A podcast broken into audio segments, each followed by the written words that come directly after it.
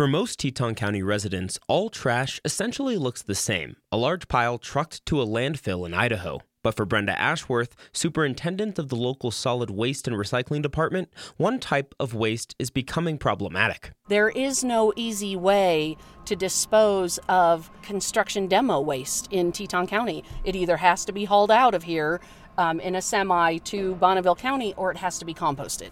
Construction and demolition waste has risen by 175% in Teton County in just the last 4 years, in part due to the explosion of real estate in the area. Ashworth says a lot of that waste tends to be dropped off unsorted, even though some stuff in the pile, like wood, could be diverted from the landfill, and her staff doesn't have the time to do it themselves because there's just too much volume. That's why Ashworth introduced sorting fees, a hefty $300 a ton for those that don't separate compostables and recyclables from trash. She says many local contractors, when they learn about the rules, get on board.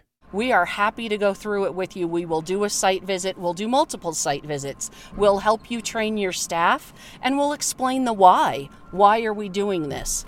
And why is it important? If Ashworth's department sees a particularly large and egregious load, they'll reject it entirely. Teton County, Idaho's transfer station has implemented similar incentives, and both sides of the pass hope policies like these will increase diversion from landfills and help reach local environmental goals.